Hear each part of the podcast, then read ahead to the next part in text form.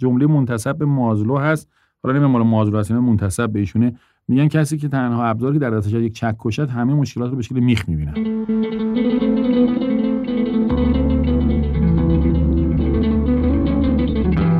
سلام من محسنم و این بیستمین قسمت پادکست کتابگرده.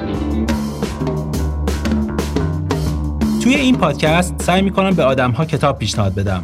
توی هر قسمت یه مهمون کتابخون رو دعوت می‌کنم و در مورد کتاب ها باهاش حرف می‌زنم. تلاش می‌کنم دنیای کتابهاش رو بیشتر بشناسم. بفهمم کتابهای محبوبش چیه و چه کتابهایی رو نصف و نیمه رها کرده. داستان کتابخون شدنش رو بشنوم و با عادتهای کتابخونیش آشنا بشم. در پایان سعی می‌کنم حدس بزنم چه کتابی رو ممکنه دوست داشته باشه و اون رو بهش هدیه بدم. امیدوارم لابلای این گپ و گفت ها بتونیم کتابای خوبی برای خوندن پیدا کنیم.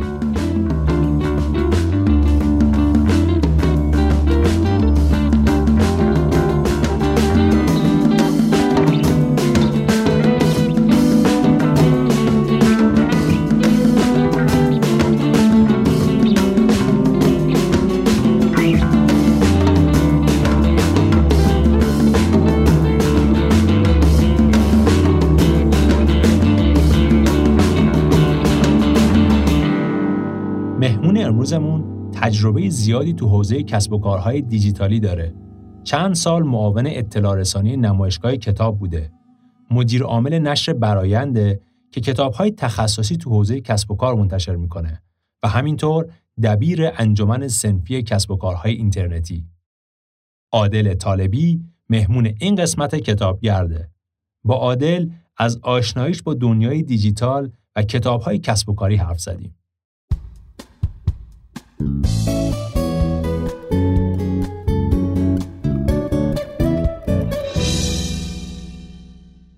عادل طالبی عزیز. خیلی خوش اومدی به پادکست کتابگرد سلام منم خیلی خوشحالم که اینجا هستم توی برنامه کتابی. یه چیز جالبی همین اولش بگم. من چند سال پیش یه بازی رومیزی رو بازطراحی کرده بودم و خیلی دوست در موردش بازخوردهای آدم ها رو بدونم. بعد وقتی منتشر شد چند وقت بعدش یه دوستی یه لینک اینستاگرام برام فرستاد و دیدم یه نفر یه فیلم خیلی خوبی از بازیم گرفته و داره این بازی رو معرفی می‌کنه و خیلی ذوق کردم. چند روز پیش که داشتم اینستاگرامتو می‌دیدم رفتم پایین رفتم پایین دیدم اه این فیلم همونه و خیلی ذوق کردم دوباره و اینجا گفتم که الان جا داره که اصلا تشکر کنم بابت معرفی خوبی که باید اون بازی داشتی. خواهش کنم اصلا یکی از ویژگی منه که خیلی میگن مثلا تا پول میری میگم نه مثلا که یارو رو نمی‌شناسم مثلا آره. من هر خوبی که ببینم خودم استفاده کنم ازش راضی باشم لذت ببرم رو با دیگران به اشتراک می‌گذارم. آره. یه چیزی که دیدم تو اینستاگرام برام جالب بود دو تا وجه برام پررنگ می‌شد. یه وجهه اون وجهه کتابی بود که مثلا نشر برایند الان دارین نمی‌دونم چند سال. معاون اطلاع رسانی نمایشگاه کتاب بودی معرفی کتاب می‌کنی که اینو آخر پادکست در موردش گپ می‌زنیم. یه وجهه دیگه هم بود که خیلی کسب و کاری و digital marketing و کارهای این شکلی بود.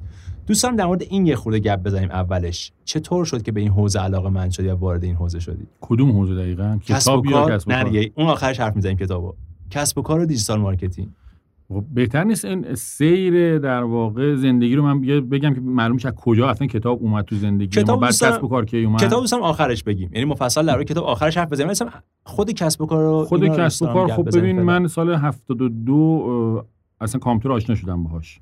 تو همدان اولین کامپیوتر اومده بود دبیرستان دکتر شریعتی و ما شنیدیم که آقا یه چیز جدیدی اومده از آمریکا اومد و خود IBM بود 8088 آره رفتیم اونجا و یواشکی رفتیم ببینیم چی پشت پنجره مثل این هست هیچی ندیدن تو زندگیشون. جدید بود سال 72 خلاصه ما هم از دور دیدیم عاشق این کامپیوتر شدیم. بعد پا شدم از همدان اومدم تهران ببینم کامپیوتر چیه. کل انقلابو گشتم.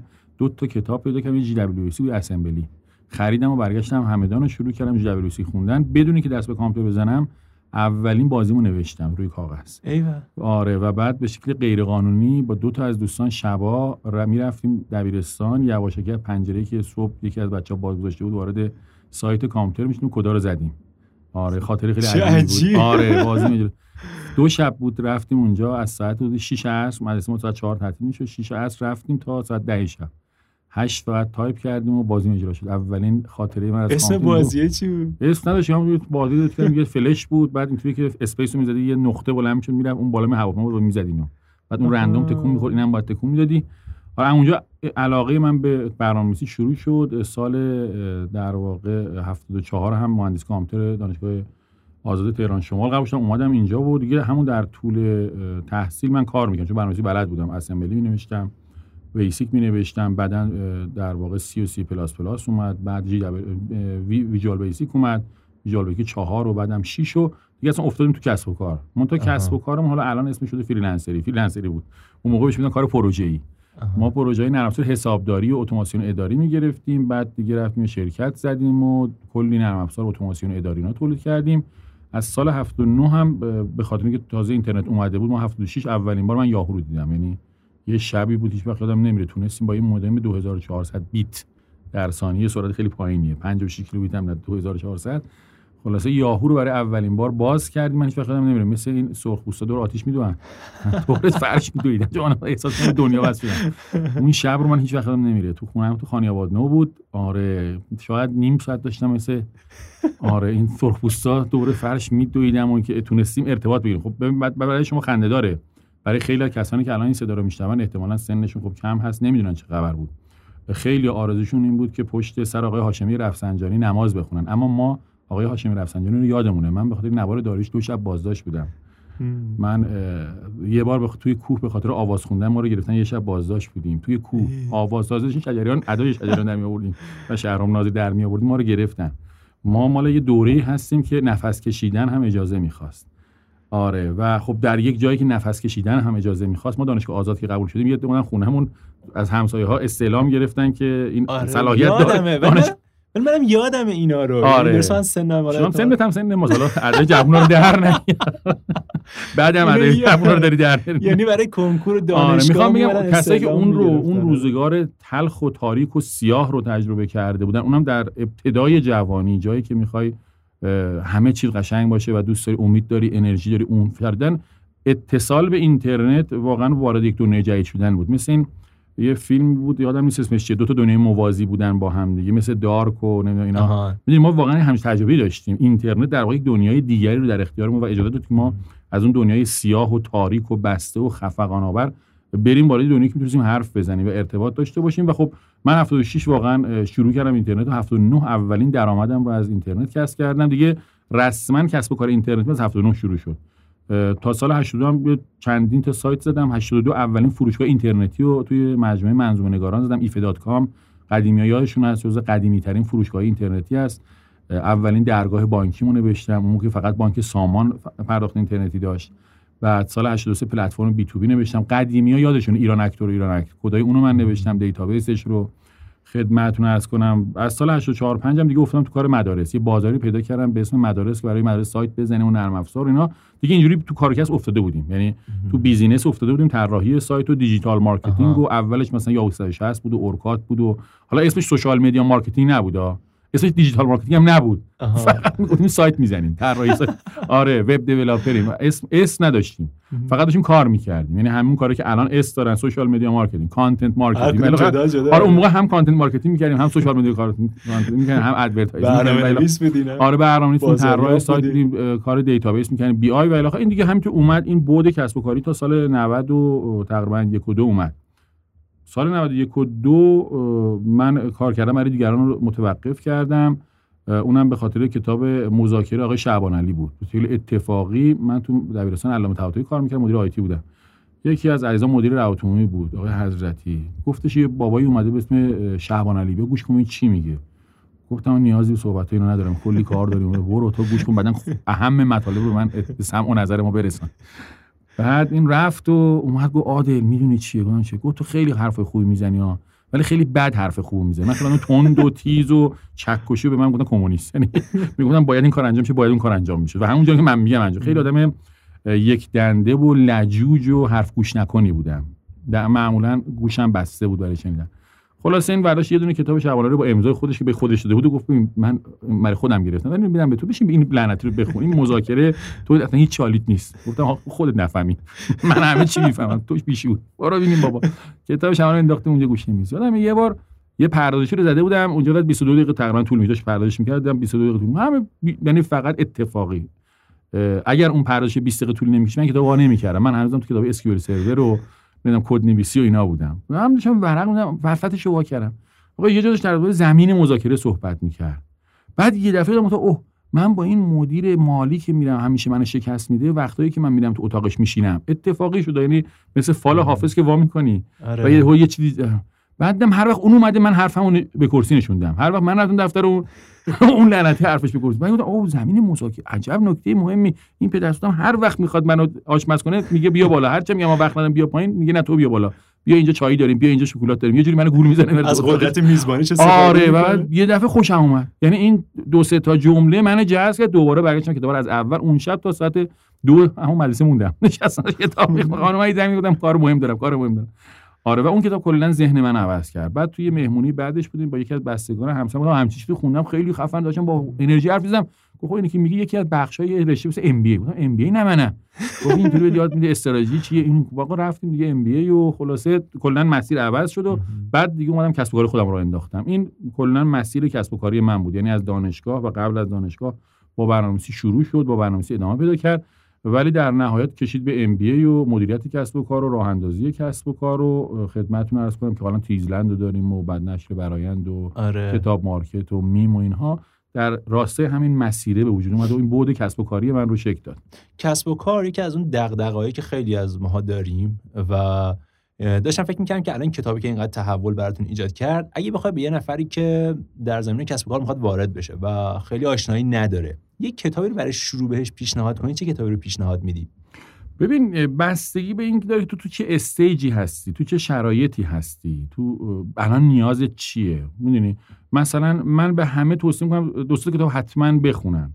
من توصیه می‌کنم حتما کتاب مدیریت بازاریابی کاتل کلی رو بخونن. اگه اصلا تو کارمند یه جایی هم هستی باید فهم درست از بازاریابی داشته باشی. حالا کاتلر و کلر یه خورده سنگینه به خصوص برای ابتدای کار. شاید مثلا برای شروع فشار مثلا. برای شروع مثلا شاید اون کتاب آقای آلن دیب بد نباشه. فهم marketing رو یه مقدار بگیری اولش ساده تر برنامه بازار یک صفحه ای یا one page marketing plan که آریانا قلم هم ترجمه کرده ترجمه خوبی هم داره به اسم طرح بازاریابی کسب کار کوچک. یا همچین یا کوچک و متوسط. اسمو عوض کرده ولی همون کتاب بسیار بسیار کتاب قابل فهمی. طوری که مثلا همه همکارای من همه کارآموزای من هر کارمند جدیدی که میاد اول باید بشینه یه هفته کتاب بخونه و بعد وارد شرکت من بشه. این یکی از جزء الزامات است که ببین از نظر من باید همه کارکنان ما برنامه نویس من social باید فهم درست marketing در واقع segmentation اینها داشته باشه. حالا برای شروع این کتاب به نظر من خوبه. یه کتاب دیگه ای که خیلی روی من تاثیر گذاشت و اشتباهات من خیلی به خودم جلو چشمم آورد یه آینه خیلی خوب بود. هنر شفاف اندیشیدن رولف توبلی بود. من یادمه که سه چهار تا از اونا رو خوندم دیدم چهار تا اول کلا درباره من صدق می‌کنه و بعد شروع کردم اونها تیک زدن.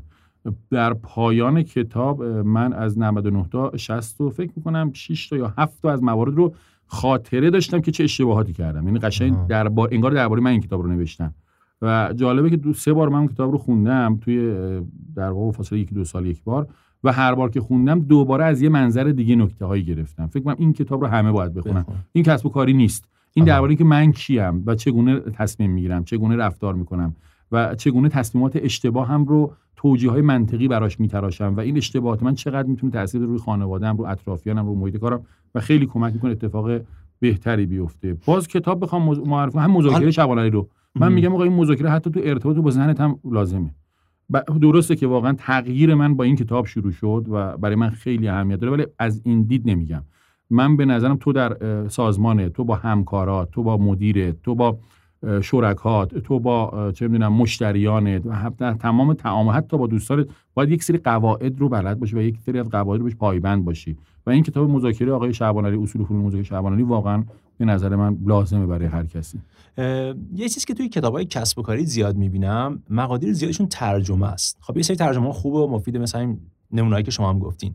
ولی احساس می‌کنم بعضی از این ترجمه ها که از یک کسب و کاری از اون ور دنیا داره میگه و میاد اینجا در ایران داره ترجمه میشه یه وقتایی ممکن آقا ما مثلا یک اختلافات فرهنگی داشته باشیم ساختار اونجا فرق کنه با ساختار ما و خیلی اینا تطابق نداشته باشه. مثلا در مورد اینم یه خورده گپ بزنیم. به این مشکل هم به کشور ما هم نیست. مثلا این توی culture map یا نقشه فرهنگی تو بحث بازار مطرح میشه. همین عزیزان الان pause کنن برن گوگل search کنن culture map بعد می‌بینن اصلا کشور مختلف درباره پارامترهای مختلف تفاوت دارن. اصلا اولین بار فکر می‌کنم حالا یادم نیست مقاله میخوندم اول ما تو ژاپن متوجه میشن که آقا اون چیزی که توی امریکا مثلا آقای پروفسور کاتلر میگه ایکس میگه ایگرگ میگه میاد تو ژاپن اجرایی نیست.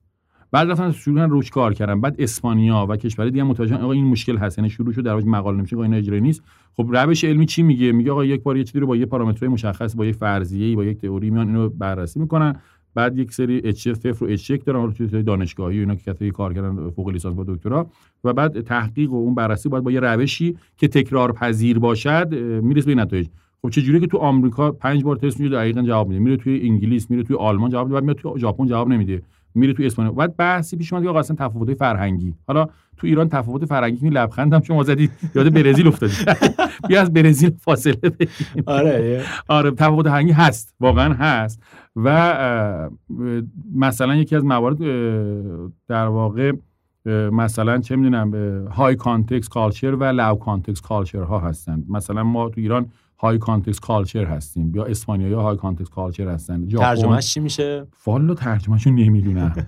ولی مصداقاش اینطوری میشه. مثلا میگن آقا high context culture ها معمولا ابهام توی ارتباطات بالاتر یا پس زمینه توشون مهمه انگار. پس زمینه توش مهمه آره دقیقا. یا مثلا چه می‌دونم یک عبارت جمله می‌تونه چندین معنی داشته باشه. yes is آره. not yes and no is not no.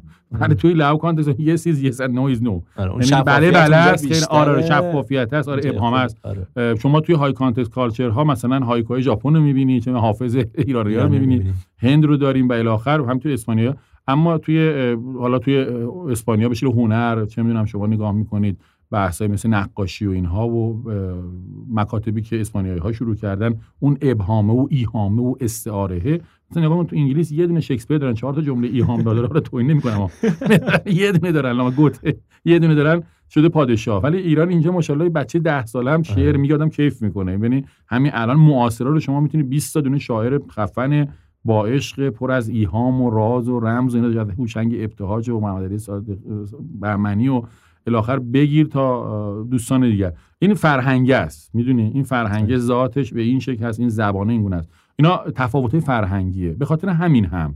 نه ما اینطوری باشیم در ایران بلکه حتی تو اسپانیا هم توی یونان هم توی ایتالیا هم توی ژاپن هم توی هند هم توی کشورهای عربی هم. تا یه حد کمی البته فرانسه وسط های high و خیلی نه high است نه اون وسط قرار می‌گیره. اونها می مشکل دارن. فقط مال ما نیست و بله کاملا باید لوکالیزه بشه. یعنی باید دوباره بیاد این مفهوم concept گرفته بشه و اینجا آزموده بشه و دوباره سازی بشه. ولی خب ما متاسفانه اینجا مشکل داریم کمبود داریم. آره. آره درست میگی. بعضی از اونایی که ترجمه شدن قابل اجرا نیستن تو فضای کسب ما.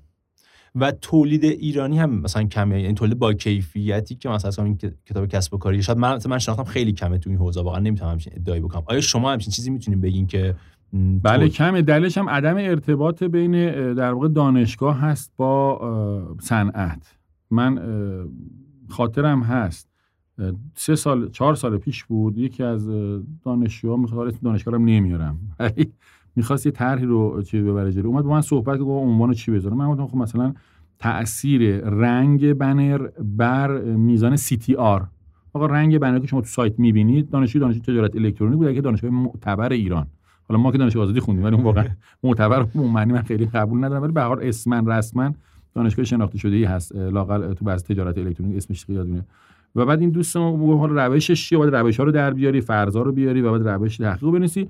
خب روش تحقیق چیه؟ این که ما باید یه سری بنر آبی قرمز سبز نارنجی و الی حالا با فونت های مختلف و الی بذاریم توی سایت های پر بازدید از اون خب این بنره باید مال برند ها باشد. آن برندد برندد و الی که آقا برند چقدر تاثیر می‌ذاره آن برند چقدر رنگ رو با برند هم تاثیر داره. اینا پارامترهایی بود باید بررسی می‌شد.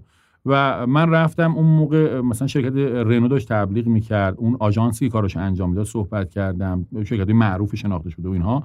یه سری شرکت نامعروفی که زنگ زدیم پیگیری موقع من فلانی هستم می‌خوام این کارو بکنیم. اگه میشه داده هاتون به ما بدین. اینا گفتن آقا okay با پلتفرم ها صحبت کردیم گفتن آقا okay رفتیم به دانشگاه.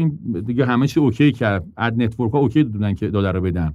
چون از اونها اجازه گرفته بودیم که داده رو بدن. گفتم می‌خواد تحقیق بشه اسمتون رو میارین okay بودن. گفتم چه خوب. یک کسی می‌خواد تحقیق کنه این داده به در همه می‌خوره. چه اون خارجیه که تو ایران داشت کار می‌کرد چه ایرانیایی که بودن همه خوشحال بودن. صنعت راضی بود. رفت دانشگاه گفت نه شما اینطوری نمی‌تونی که. بعد گفتیم حداقل مثلا نزدیک 500 میلیون impression می‌گیریم مثلا 100 هزار کلیک رو آنالیز می‌کنیم برای اون اینا رو میدیم. گفت نه مثلا استاد راهنماییش مگه گفت نه تو باید می‌دونی بری یه دونه تحقیق درست کنی.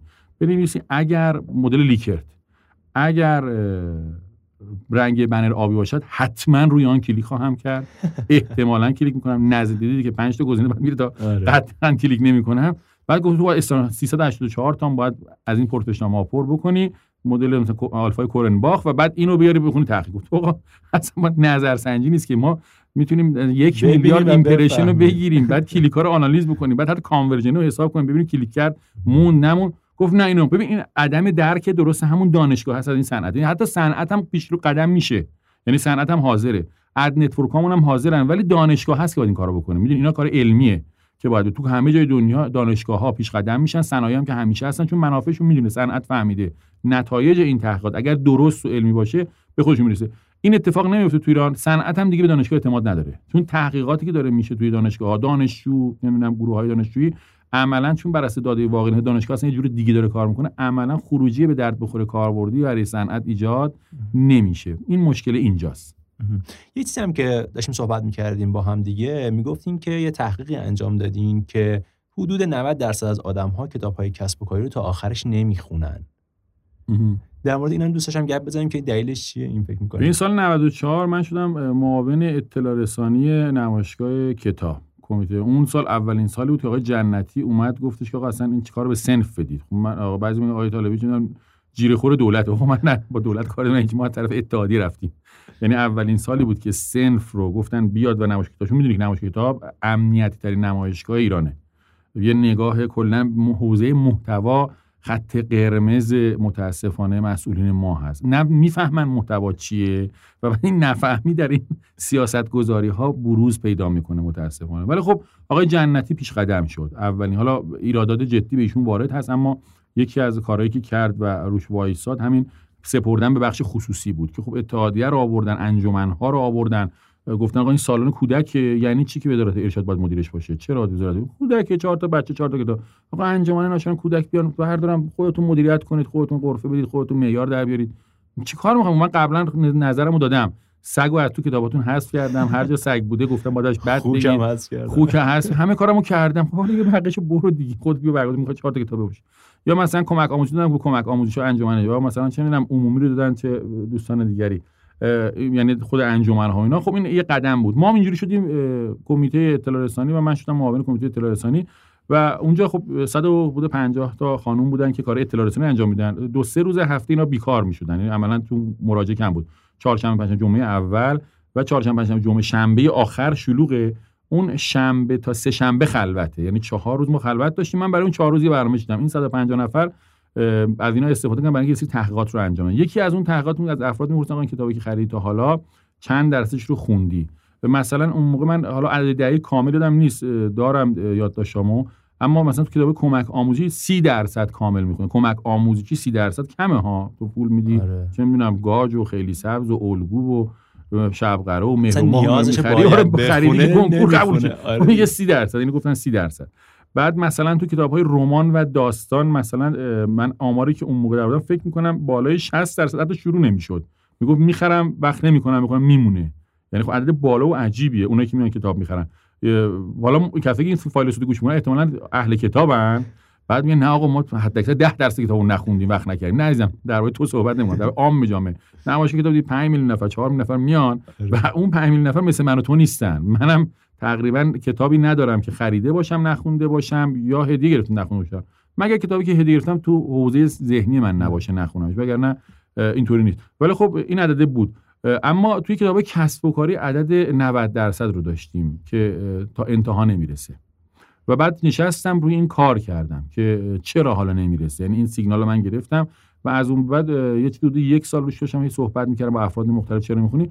متوجه یه ایراد جدی شدم تو کتاب کسب و کاری. مثلا یکی از اونایی که توی کتابای کسب و کاری با اینکه خب تو حوزه مدیریت و بازاریابی هست باید فهم درست از packaging و product داشته باشن.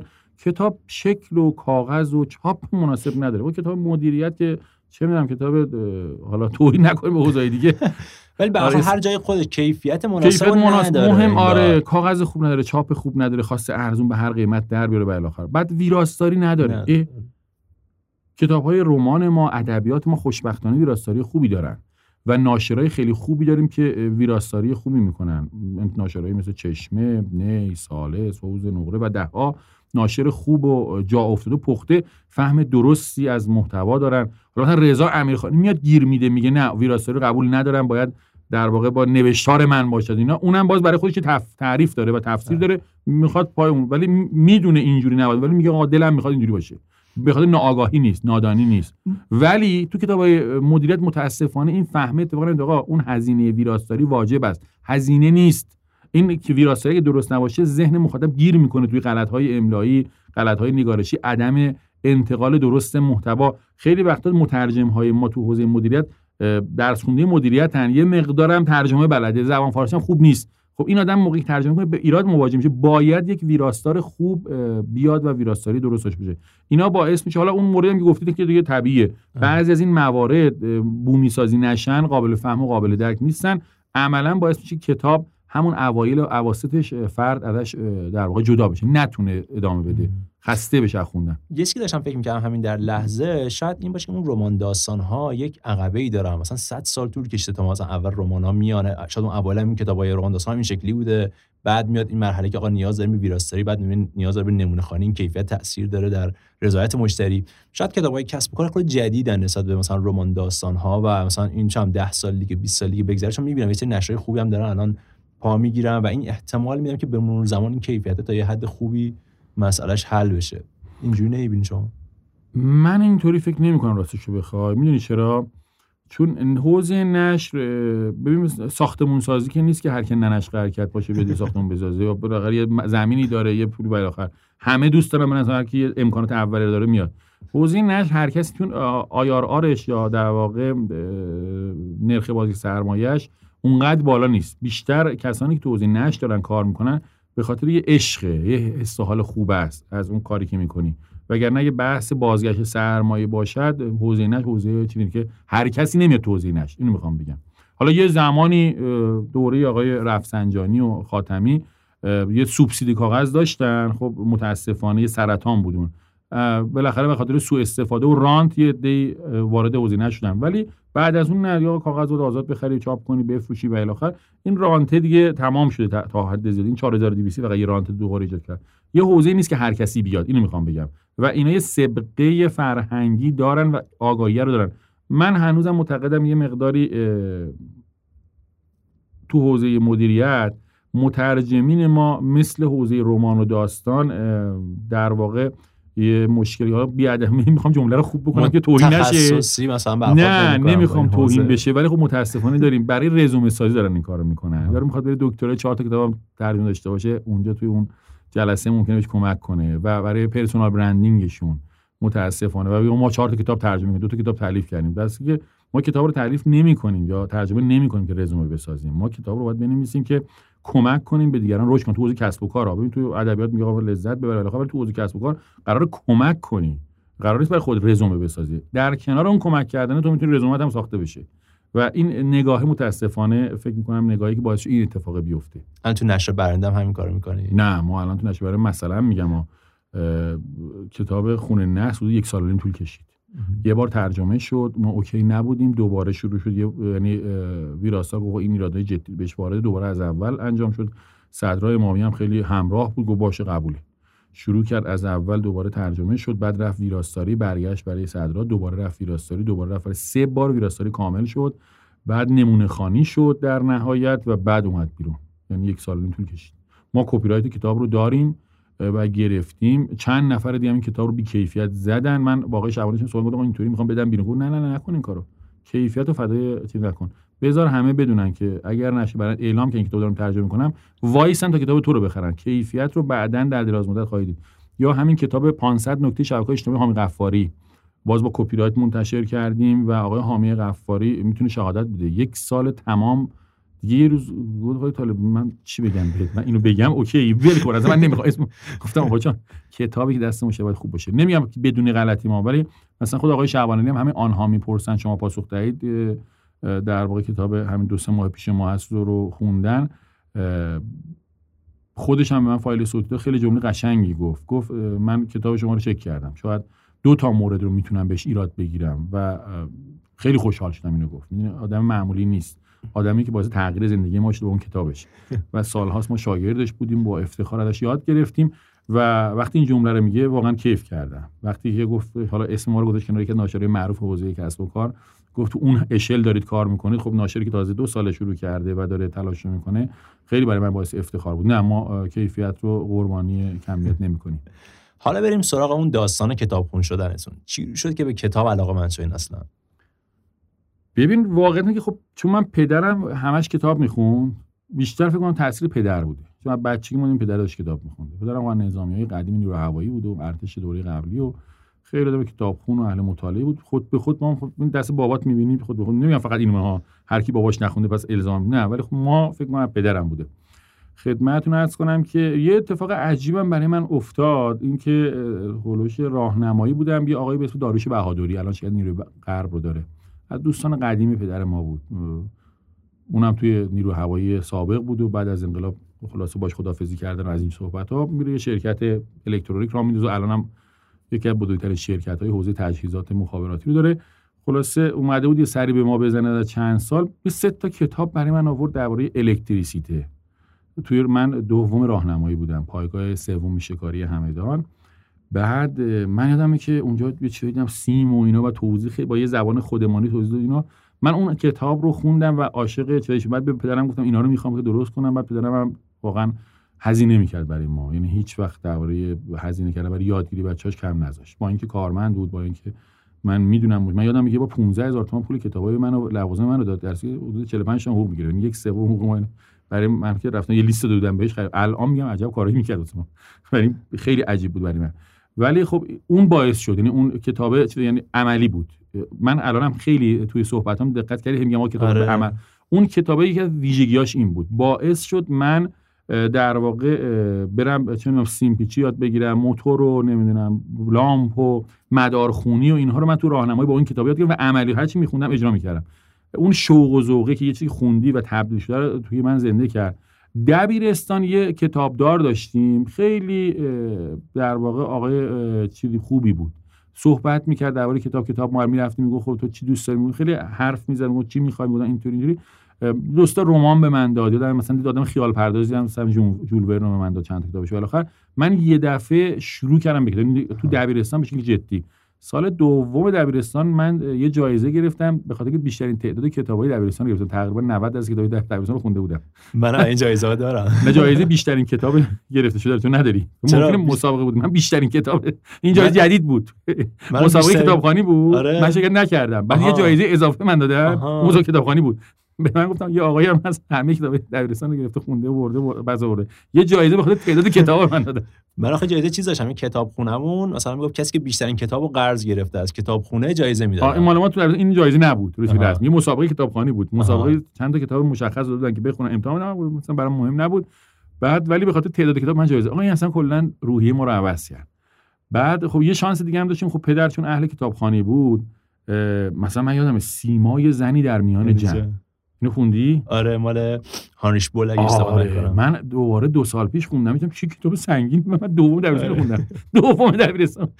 درس خوب خیلی کتاب وحشت بگی یا سرخ و سیاه استاندال ببین تماما استعاره است. یعنی از اون صفحه اولش استعاره است تا صفحه آخر. همش درباره استعاره ها صحبت می‌کنه. با اینکه خیلی به نظر خیلی شفاف و روتین میاد به رئال هست فضاش و در واقع رمانتیک کتاب به نظر میاد تو نگاه اول. ولی چند لایه داره. خب من اینو همون سوم دبیرستان خوندم. ببین پدری که کتابخوان باشد و این کتاب‌ها رو خیلی تاثیر داره. بسیار بسیار آره تاثیر داره. دوستانش هم کتابخوان بودن و کتاب‌هایی که تو کتابخانه ما بود بسیار تاثیر داشت این حسه. شما تو کتاب خونه ما میای زیباترین قسمت حال و پذیرای ما یه کتابخانه بسیار بسیار بزرگی با ارتفاع نزدیک دو متر و هفته این سقف رفته و پهنای نزدیک سه چهار متر که خب این شانس رو ما داشتیم. یعنی اینو قبول دارم که اصلا یه تحقیقی کردن بیشتر از اینکه بر بچه کتاب بخرین تاثیر داشته باشه اینکه شما خودتون. کتاب خون باشین خیلی بیشتر رو بچه تاثیر می‌ذاره. مثلا با مامانم من می‌بینم که مثلا بچه من کتاب بخون کتاب بخون بعد خودش یه بار کتاب دستش نیست. اگه خودت کتاب دستش باشه احتمالا اون بچه خودش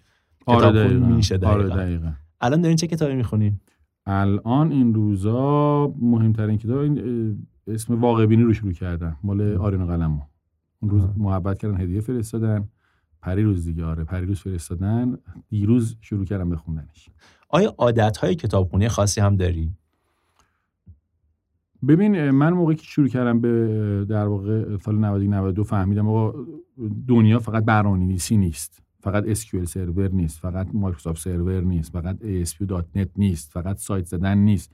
یه چیزی مثل business یه چیزی دیگه دارن.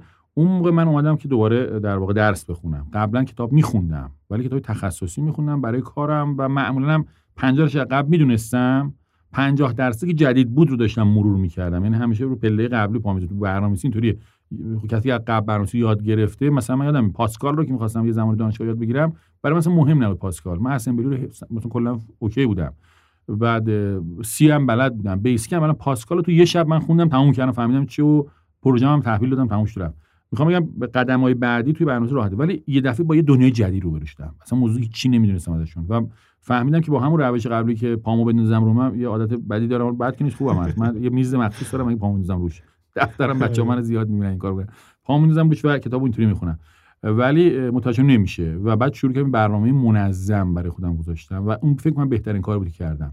که ساعت 6 صبح من سه روز در هفته قبل از کرونا تا کرونا به همیشه به هم ریخت. سه روز می‌رفتم استخر. 5 تا هفته صبح و سه روزم می‌رفتم دفتر. پنج و نیم اینا دفتر بودم تا ساعت 9 که همکارام بیان. قشنگ سه روز در هفته دو ساعت دو ساعت و نیم زمان مطالعه کافی و دقیق داشتم و این برنامه منظمه رو من فکر کنم خیلی خوب بود. یا مثلا چه می‌دونم کتاب هایی که نیاز به تعمق داره و نیاز به search بیشتری داره مثلا حوزه marketing هست و الی آخر معمولا صبح می‌خونم یادداشت کتاب حوزه استراتژی بیشتر کیس استادی هستن و داده و بررسی اینها رو معمولا غروب یا عصر. آیا کتابی هم بوده که دوستش نداشته باشی نصف نیمه رهاش کنی؟ ببین این اتفاق میفته آره. کتاب زیادی میشه که تا نصفه می‌خونی بعد می‌فهمی نه. یا ترجمه داره خیلی بهت آسیب می‌زنه یا در واقع موضوع موضوع درستی نیست. آره. یکیشو بگو مثلا آخریش چی بوده؟ کتاب بیاندیشید و ثروتمند بچه اصرار کردن گفتن اینام بخون. گفتم بابا همون روانشناسی فروشی برای خوب بود. اون اوکی هم کافیه. یه چالش هم با این کتاب این شکلی دارم راست رو بخوای که اینو یه وقتی اصلا نمی‌دونم حالا به درست یا غلط این کسب و کار موفقه در کنار هم قرار میدن. مثلا این کتابی که ثروتمند شوید مثلا اینکه یک شبی می‌خوان ثروتمند کنند و اینها. نمی‌دونم یه چیز دارم که انگار شبیه خود کلاهبرداری بعضیاشون. به این معنی که اصلا موفقیت رو میان تقلیل میدن فقط به ثروتمند شدن. در صورتی که به نظر موفقیت خیلی جنبه های دیگه ای داره و فقط ثروتمند شدن نیست. نمی‌دونم آیا با این نگاه شما موافقی نیستی؟ ببین من یه بار یه جمله هم گفتم دیگه. حالا جمله منم نه جای دیگه خوندم. موفقیت نقطه نیست مسیره.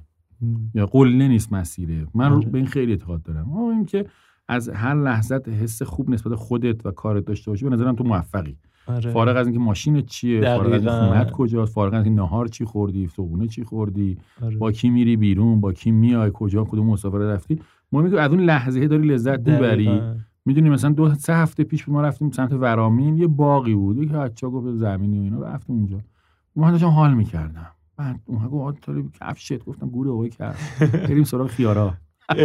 آره دقیقاً. می‌دونی آدم هر لحظه لحظهش براش لذت بخشه و تو همون شرایطی که هست لذت من اینطور نگاه می‌کنم. حالا بعضی انتقاد جدی به این نگاه من دارن. میاد میگه نه تو اشتباه می‌کنی. اگر این اتفاق میگه حالا اون اگرا من به خاطر اون اگرها و احتمالات لحظه از دست بدم خب من بدبختم به نظرم. چون تو اون شرایط هم حتی تو بیشترین سرطان لازم ممکنه بمیری سرطان بگیری. بعد از این مسیر استفاده نکردی لعنتی. دقیقاً. تو این لحظه رو لذت من میگم آدم موفق نظر من اینه اصرار ندارم درست بگم. برای خودم اینطوریه. از هر لحظه حال می‌کنه با هر لحظهش حال می‌کنه آره. و هر لحظه با هر شرایطی داره. با هر شرایط سختش دشوارش مشکلاتش مصیبتش ولی می‌تونه قسمت های جذابش رو جدا بکنه و با اونا لذت درونی ببره. من فکر کنم این موفقیت آره. بهتره. و واقعا مثلا کلیشه ای ساخته شده از این که موفق یعنی ثروتمند یه ماشین خفنی داره یه خونه خفنی داره یه بار حتی من تو اینستاگرامی که بهتون گفته بود چرا با کت شلوار و کراوات نمیایین مثلا اینایی که چه کلیشه ای ساخته شده از این. و آدم فکر این موفقه. پس اگه کسی با این معیارها نبود اون آدم موفق نیست. اصلا که بقال سر کوچه هم آدم خیلی باحالی هم باش حال می‌کنن. روزی این بره مثلا یه فروشگاه بزنه پاساژ بزنه حتما. این آدم باحالی خوبه دیگه دقیقاً.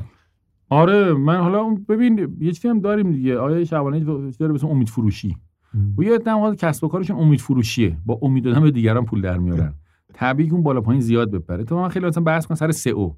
خب من سئو کار قدیمی ام. شاید مثلا اولین باری که ما سئو کردیم سال 82 3 شمسی. خیلی قدیم ما سئو شروع کردیم. مثلا سئو نبود اسمش. اسمش سئو نبود ما سئو می‌کردیم تو یاهو بیایم بالا. قدم تو یاهو بیایم. گوگل هنوز نیومده تو ایران. آره بعد خب طبیعتا می‌خوام بگم که ببینین یه ذهنیت برای ما ایجاد شده بود برای من که یا سئو یا دیگر هیچ. من الان دوباره همینو می‌بینم. مثلا یارو میاد در دیجیتال میگه فقط سئو. یا مثلا یه نفر یه خورده اینستاگرام برای میگه دیجیتال یعنی اینستاگرام. می‌بینی ماها در واقع ذهنمون محدود میشه تو همون حوزه که داریم. یه جمله منتسب به مازلو هست. حالا نمی‌دونم مال مازلو هست منتسب به ایشونه. میگن کسی که تنها ابزاری که در دستش یک چکش باشد همه مشکلات رو به شکل میخ می‌بیند. قشنگ کسی که فقط اینستاگرام بلده فکر کنه دیجیتال فقط اینستاگرام که سئو بلده content بلده و الی آخر و بعد این سئو کارا و content کارا و اینستاگرام ها چون جلو چشمن زیاد این وجهش غالب میشه. این یعنی انقدر صداشون شنیده میشه به نظر میاد امید فروش هم اینطوری هم می‌دونی انقدر گفتن و گفتن و گفتن به نظر نکنه واقعا آره. حقیقتی پشتش نبود نه فقط زیاد دارم دقیقاً. ماجرا این نیست. خیلی استراتژی خیلی مهمتره تو business آنلاین. تا مثلا چه می‌دونم خدمت عرض کنم حالا social media مثلا من یه دوره آنلاین با دارم. اونو فقط ما با advertising آوردیم بالا. یعنی فقط با تبلیغ بنری و گوگل ادز اصلا نیازی به سئو نداشت. اون حوزه انقدر سئوش سخته و انقدر رو قواعد دارم که اون سرمایه گذاری روی سئو بعد یک سال بعد جواب می‌داد. من همون شب عید 100 نفر مشتری داده بودم رفته بود. بعد با اون پولش اونقدر استودیو اجاره کردیم. مثلا استودیو قشنگی ما دارید یه استودیو برای خودمون ساختیم. بعد با تبلیغات بنری رفتیم مثلا چه می‌دونم اینو توسعه دادیم 300 نفرش کردیم و بعد با اون پول دوباره رفتیم مثلا تدوینگر و بقیه هزینه رو که کیفیت بریم بالا. می‌دونی می‌خوام بگم که این استراتژی مهمتره ولی شما میری توی بازار می‌شوی چی میشنوی؟ های content marketing ای content marketing content کار و دیگری بازاریابی محتوایی. هر کس نکرد مرد. امید فروش هم همین کارو جذاب دارن بیشترش. امید فروش هم همین کارو کردن. منتها یه نکته هم داریم. امید فروش ها نه که خیلی هم خوب کار رو بلد بودن. خوب واقعا marketing رو فهمیدن خوب تونستن ارتباط بگیرن. یه مقدارم ضعف درونی ما انسان ها هست. ببین من یادم هست مثلا دفعه اول یکی از بچه های فایل صوتی فرستاد که این چشمای خود رو من کائنات به تو چیز دهد من من نیم ساعت 20 دقیقه گوش کردم و بعد با خودم فکر ببین من فهمیدم که این داره چه ارتباط میگه. خبری نیست کائنات هیچ غلطی نمی‌خواد بکنه. واسه کسی که تنبل نشسته رو صندلی. آره اتفاقی. ولی دیدم ببین چقدر جذاب گفت. بعد به این داشتم میگم ببین عادل طالبی تو تونستی تا حالا همین موضوعات حوزه کسب و کاران با همین قشنگی و جذابیت و دلنشینی و در واقع مورد پسند واقعشون بیان کنی. یعنی اونایی که کسب و کار رو فهمیدن خوب نتونستن بیان کنن. نرفتن تمرین کنن در اینها بتونن خوب ارتباط بگیرن. ولی اونا این کار رو کردن. از اون خود آدما به ساده بودن کارها ببین الان به تو من بیام بگم که فلانی چقدر حقوق می‌گیری؟ مثلا یه میلیون تومن. میگم دیوونه ای مگه؟ صبح بیای با عادل طالبی بشینی تو استودیو بعد بری تدوین کنی بعد برو. فلانی بیا بیا کاری هست سوت می‌زنی ما 3 میلیون بهت میدن. ناخداگاه ممکنه بری. بله. ممکنه که حالا ممکنه تو فکر کنی نه من الان کارمو دوست دارم. من دارم اینجا چیزهای دیگه هم مهمه به غیر از مهمه به جای پول و ولی واقعا هممون اینطوری نیستیم. اغلب ما دوست داریم در زمان کوتاهتر بدون دردسر. آره و چیزامون هم هست دیگه. مثلا ضرب المثل اون هم هست دیگه. شعرها رو می‌خونی رو اینکه چیزی که ساده به دست بهتره و الاخر زیاد داریم. اینه که خود به خود هم ما طلبه این هستیم هم اونا فهمیدن که اینا طلبه اینن اونو دارن تولید هم, هم با آره شده خلاص این فضا ایجاد شده. برسیم به اون قسمتی که ستا کتاب مورد علاقت رو دوست دارم بگی تو این قسمت می‌خوام ستا کتاب مورد علاقت رو که دوست داری پیشنهاد همه بخونن حالا ممکن برای همه مناسب نباشه ولی گفتم دیگه. کدوم بود؟ همون ستای اول گفتم. آره. یکیش پس هنر شفاف اندیشیدن من هنر شفاف توصیه می‌کنم. حالا ببین سه تا کم خود چرا سه تا این هم چرا دست و پای منو میبندی؟ آخه برای همه همین قانون گذاشتیم از اول من هنر شفاف اندیشی رو توصیه می‌کنم همه بخونن. اصول فنون مذاکره شمالانم توصیه می‌کنم همه بخونن. و یه کتاب تو حوزه بازاریابی. حالا کتاب زیاد داریم تو حوزه بازار من گفتم مثلا مدیریت بازار لکلر یه اشل بالاتره یا کتاب همون طرح بازار کسب کار کوچک آرن به نظر من کتابای خوبی که نگاه مون یادتون باشه ها من کسب و کاری دارم اینو میگم. کسب و کارم هم کوچک متوسطه. مثلا یه نفر می‌خواد یه کسب و کار آمازون را بندازه کتابش به درش نخوره.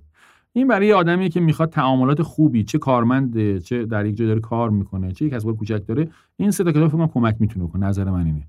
پس این کتاب برای آدمهایی که به کسب و کار علاقه من دارن کتابای باحالی ایول. پس حالا توی این قسمت من بهتون کتاب پیشنهاد میدم. من سعی کردم معیار در بیارم و کتاب هایی که سعی کردم پیشنهاد بدم توی این قسمت یه ارتباط هایی با کسب و کار و حواشیش داره. و یکیش گفتم سعی کنم یک کارآفرین ایرانی باشه در واقع. حتی اون کتاب صوتی اونی که میگم کارآفرین ایرانیه. حالا این ستا رو من پیشنهاد میدم بهتون. یکی یکی اگه این کتابا رو خونده بودین یا داشتین یا به هر دلیلی اصلا باشون حال نکردین من سه ماه تاخچه بی نهایت میدم که برین اونجا یه کتابخونه که هر کتابی خوندم. سه ماه بینم همه چی می‌تونم بخونم دیگه. خب مرسی. خداحافظ. نه همه چی نیست اونا. فکر مثلا بیش از 20000 تا کتاب یه سری کتابا اون تو نیستن. حتی کتاب صوتی اصلا اون تو نیست فعلا. خیلی. آره پس بذار این کتابا رو بگم. آخرش دوباره می‌پرسم این رو کتاب اول. من تو سه تا کتاب معرفی سه تا هدیه نمیدی؟ اینم سوال. یه همدانی افتاده گیرت. به نظر چالش انتخاب چالش جذابیه. یعنی من دوستم این چالش رو وجود بیارم که آدما انتخاب کنن. حتی اگه صداش مثلا جذاب بود الان تو این لحظه کدومش با حس تو با شرایط تو ارتباط نزدیکتری داره؟ و این انتخاب از هم جالبه. بریم سراغ کتاب اول. توی سه دهه گذشته فناوری و ارتباطات رشد سریعی داشته. اینترنت و گوشی های هوشمند روی اقتصاد جهانی و زندگی روزمره ما تاثیر گذاشته. شرکت های بزرگ زیادی همراه با این رشد سریع تأسیس شدند و یا از بین رفتن. روندهایی که توی سی سال گذشته به فناوری های دیجیتالی شکل داده، توی سی سال آینده هم ادامه داره و نیرومندتر میشه. کوین کلی روزنامه که توی حوزه تکنولوژی فعالیت می‌کنه. توی این کتاب مسیر پیشرفت تکنولوژی ها و کسب و کارها رو توی سه دهه آینده به ما نشون میده. کلی توی این کتاب به دوازده روندی اشاره می‌کنه که در آینده روش کار، یادگیری و ارتباط های ما رو تعیین می‌کنه.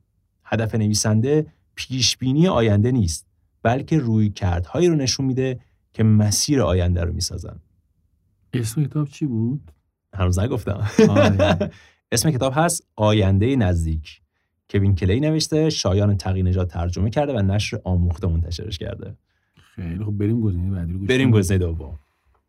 این کتاب در مورد یکی از اعجوبه های کارآفرینی ایرانه که سال 1304 توی تهران به دنیا اومد. کسی که هرگز دانشگاه نرفت.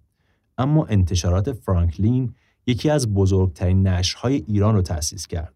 چاپ کتابهای درسی در ایران و افغانستان رو سر و سامان داد. سازمان کتاب های جیبی رو راه انداخت. از بنیانگذاران کارخونه کاغذسازی پارس بود. کشت مرواری توی کیش رو راه انداخت. همراه همسرش کارخونه گلاب زهرا رو توی کرمان تأسیس کرد که اولین واحد تولیدی بود که گواهینامه تولید محصول ارگانیک رو دریافت کرد و محصولاتش رو به کشورهای اروپایی صادر می‌کنه. مدیریت پرورشگاه بزرگی برای نگهداری کودکان بی سرپرست رو توی کرمان به عهده داشت و به جز اینها شعر هم می نوشت و چندین کتاب در مورد ایران باستان ترجمه کرده. بعد از انقلاب پنج سال به زندان افتاد و بخش های زیادی از اموالش مصادره شد. کسی که تا پایان عمرش دست از فعالیتهاش بر نداشت و سهم بزرگی در نوسازی ایران امروز داره. اینو خوندم و کتابش هم امیر کبیر منتشر نکرد. کتابش امیر کبیر منتشر نکرد آره با این اون این رو داره این خوندم اینو من توصیه کنم بخونید آره. آره از فرانکلین تا آره. لالزار آره. در واقع زندگی نامه همایون سنتی زاده است. و اینا رو باید بخونید ببینید چه خیانت هایی در حق این آدم های بزرگ ما شده. آره آدم ها قصهش می‌گیره واقعا. آره اون پنج سال تو برای تو پنج سال زندانه ها. بعد پنج سال زندان من یک شب یادمه که منو بازداشت کردم بخاطر یه جمله‌ای گفته بودم. و صبحش رفتم برای مهاجرت. معنی دیگه اومدم بیرون با وسیقه اومدم بیرون که چرا فلان جمله رو تو فلان جا گفتی و من رفتم که مهاجرت کنم. بعد از یه شیش ماه خورده آروم شما چیکار داری می‌کنی؟ بچه تو قرار بسازی قرار کمک کنی دیگران؟ میزان میمانیم و می‌سازیم و اینها. هرچند الان خود تعدیل شدم و احساس کنم که آره موقع اشتباه کردم سال 88 بعد می‌رفتم. من عذرخواهی می‌کنم اینو میگم. نمی‌خوام دلتون خالی کنم و ناراحت می‌کنم ولی این اتفاق برای من افتاده. اما تو میگی پنج سال. من فقط یک شب انفرادی بودم و می‌دونم پنج سال یعنی چه و بعد پولمو نگرفتن حقیقتش خونمو نگرفتن ماشینمو نگرفتن از من. اینا رو زندگیشون ازشون گرفتن خیلی آدم تهمت زدن. آره و این نه هزاران نفر دیگه برو ببین چیکار کردن. چه خیانت هایی شده و کی قراره این خیانت ها پاسخ داده بشه. اصلا خیلی آدم عجیبیه. این آدم آره. زندان رفت بعدش دوباره رفت جبهه جنگی آره. رفت دوباره جبهه بعد دوباره اومد مثلا اون پرورشگاه تو کرمان کرمان داره خیلی آدم عجیبی این اصلا پرورشش مال پدر بزرگش بوده و دوباره اومد دوباره آره. واقعا من اینا رو این مثلا آدمی مثل همایون سنتی زاده توران میرهادی آدم واقعا زندگی نامه اینا رو می‌خونه واقعا آدم عجیبی همش آره. کتاب صوتی هم از کتاب صوتی جالبیه این مجموعه گویندگان. اینو در واقع صوتیش کردن که نشر نوین کتاب گویا اینو منتشر کرده بود. خب سال ببین سال سوم اینم که خونده بودیم. سال 1979 پروفسور الکسان شاوس مقاله عجیبی رو توی مجله علمی منتشر کرد. دکتر شاوس از های مرد 38 ساله خواست تا به یک مقوای آبی نگاه کنند و بعد به یک دستگاه اندازهگیری به اسم دینامومتر فشار وارد کنند. بعد هم به همون ها یک مقوای صورتی نشون داد و دوباره ازشون خواست تا به دستگاه فشار وارد کنند. بدون استثنا تمام داوطلب ها وقتی به مقوای صورتی نگاه کردند فشار ضعیفتری به دستگاه آوردن. دکتر شاوس این آزمایش ها رو به شکل دیگری هم انجام داد و نتیجه گرفت که رنگ صورتی باعث میشه آدم ها آرومتر بشن. به همین خاطر پیشنهاد داد که رنگ دیوارهای زندانهای خشن رو صورتی کنند. دو افسر بازداشتگاه مرکزی نیروی دریایی آمریکا در سیاتل این پیشنهاد رو پذیرفتند. رنگ دیوار یکی از سلولها رو صورتی زدن و مدت هفت ماه زندانی های جدید رو بررسی کردند. به شکل شگفت انگیزی میزان خشونت توی این سلول کمتر شده بود. نویسنده این کتاب آدام آلتر دکترای روانشناسی داره و استادیار رشته بازاریابیه. توی این کتاب تأثیر عوامل محیطی روی فکر، احساسات، تصمیمات و رفتار انسانها رو با مثالهای فراوون نشون میده از عوامل محیطی مثل نور و رنگ تا نوع فونت، اسم، برچسب و چیزهای دیگه‌ای که روی رفتار و تصمیمهای ما تاثیر می‌ذاره. باید انتخاب کنه؟ اول این کتاب اصلا اسم شنیدی؟ یا تونستی حدسن چه کتابیه؟ فکر کنم ارجاعاتش رو یکی دو بار خوندم توی سایت های مختلف. این موضوعی گفتی رو تو سایت ها که حالا لابلای مطالب گفته بودم ولی خود کتابو نخوندم نه. اسمش هست بازداشتگاه صورتی که آدم نه. آلتر نوشته ترجمه هوشمند دهقان نشه ترجمان علوم انسانی. آره کتاب این کتاب جالب اونجاش می‌گفت رنگ و کلیک و اینها. این برمیداره این کتاب همین کارو می‌کنه. یه سری فاکتورهای اینجوری میاره. مثلا که جالب بود. آزمایش های مختلف رو کنار هم می‌ذاره و نشون که اینا چه تأثیری داره و واقعا بعضیش عجیبه.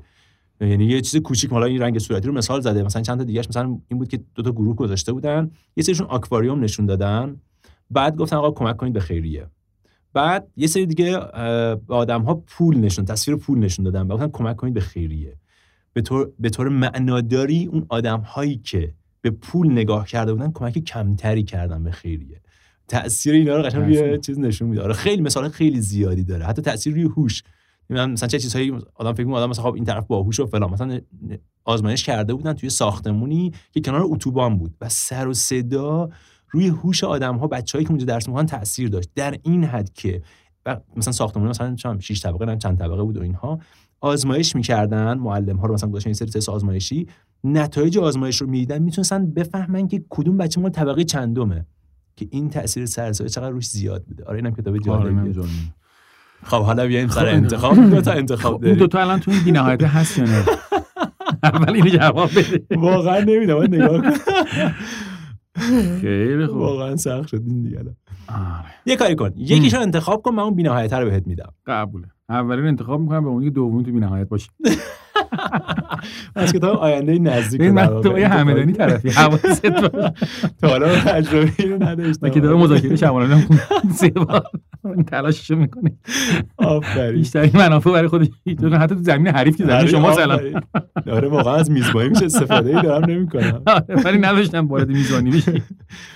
خب خیلی خب اگه چیزی باقی مونده بگیم اگه نبریم سراغ آخرین سوال. من یه چیزی رو به همه میگم چون برنامه برای کسایی که یا کتاب می‌خونن یا احتمال علاقه مند هستن به کتاب خوندن شاید حرفایی که می‌زنم برای خود این شنونده ها مفید نباشه. ولی چند تا نکته میگم که اینا به کسی کتاب نمی‌خونن بگن که اونا رو علاقه مند کنن.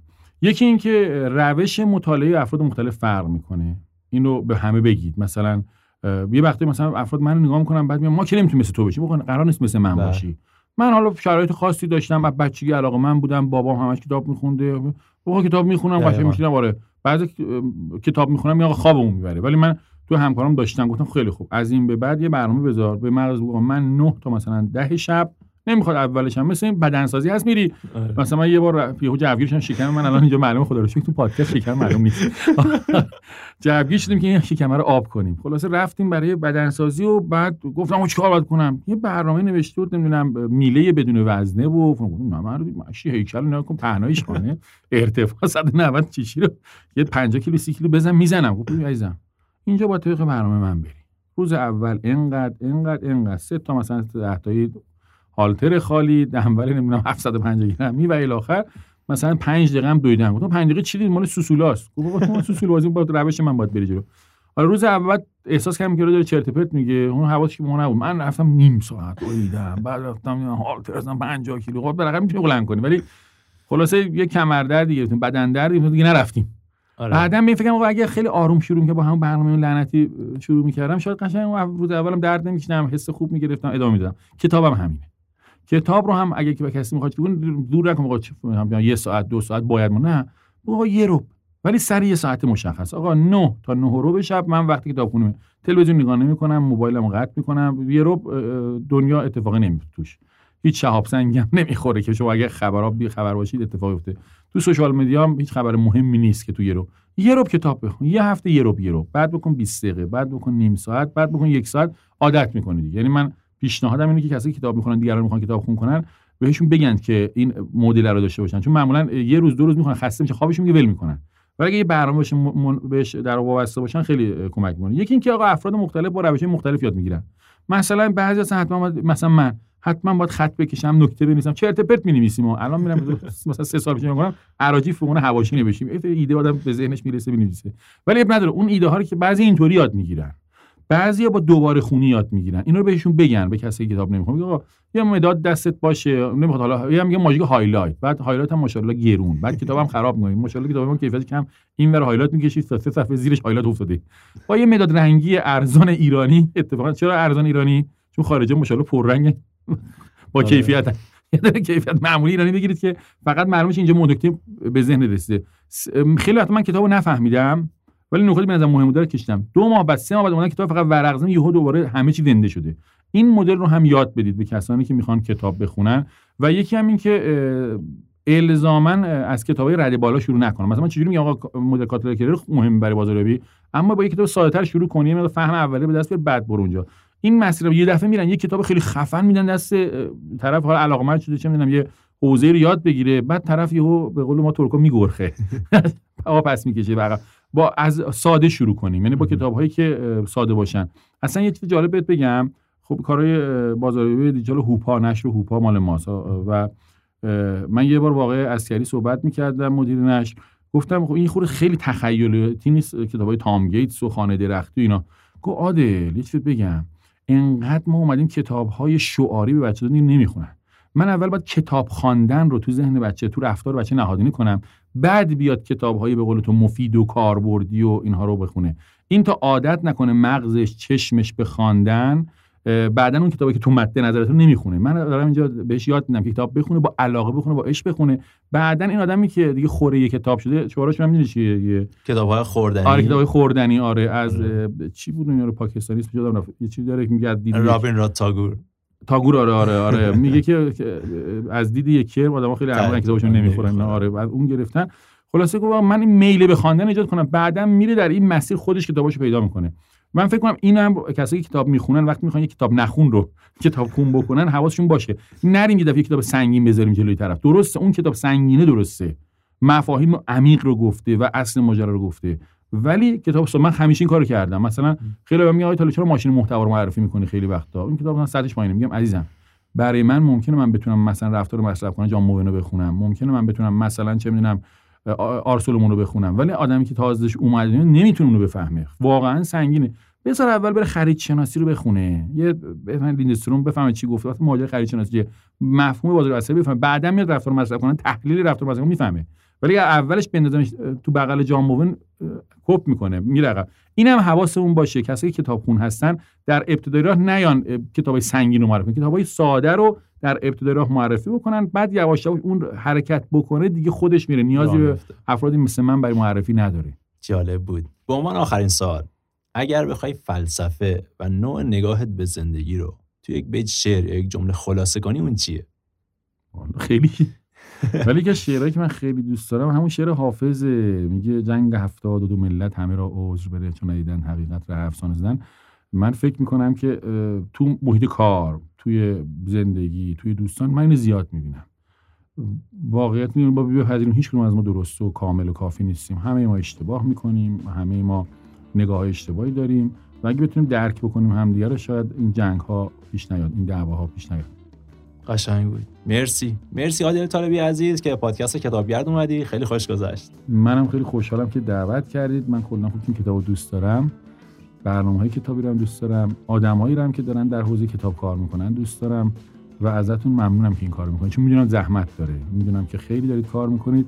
ازتون واقعا ممنونم به خاطر همه تلاشاتون. ممنون لطفت فعلا. خداحافظ. خداحافظ.